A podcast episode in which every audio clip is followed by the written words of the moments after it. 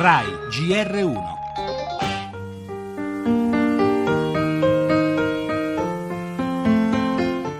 È finito tutto. Ma non c'è assolutamente speranza per questa città. È finito tutto. Non è facile dire altro. La mafia non è affatto invincibile, è un fatto umano e come tutti i fatti umani ha un inizio e avrà anche una fine.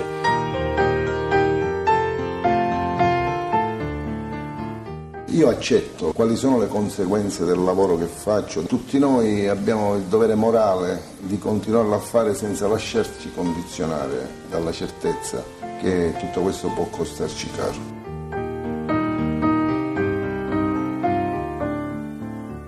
Rivolgendomi agli uomini della, della mafia perché ci sono qua dentro, ma certamente non cristiani. Io vi perdono, però mi dovete mettere in ginocchio. Però. Se avete il coraggio di cambiare, loro non cambiano. Non c'è nulla di rituale nel celebrare la giornata della legalità, tanto più se questa coincide con l'anniversario della strage di Capaci, il 23 maggio del 1992, quando la mafia uccise il giudice Giovanni Falcone, la moglie Francesca Morvillo, anche lei impegnata in magistratura, e i tre uomini della scorta Vito Schifani, Rocco Di Cillo, Antonio Montinaro. Abbiamo voluto ricordare con la nostra copertina le ore di giorni drammatici che seguirono quella strage, con Antonino Caponnetto che guidò il pool antimafia, le voci di Falcone e Borsellino Borsellino e quella di Rosaria Schifani, la vedova di uno degli agenti.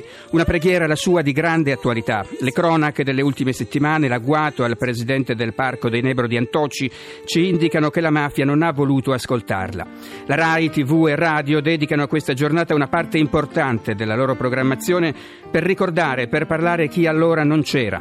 Gli uomini passano, le idee restano, diceva Falcone, e continuano a camminare sulle gambe di altri uomini.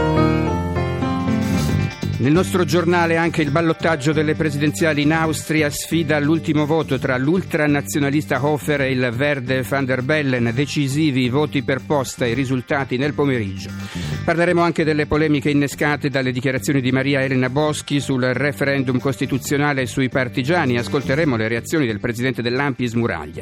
Per le altre notizie dall'estero, le nuove misure di austerità approvate in Grecia, il viaggio in Asia di Obama, prima tappa il Vietnam e poi il Festival di Cannes, la Palma d'Oro al film di Ken Loach e Daniel Blake. Infine lo sport con la giornata nera degli italiani sulle due ruote, mentre dagli europei di nuoto arrivano le ultime medaglie.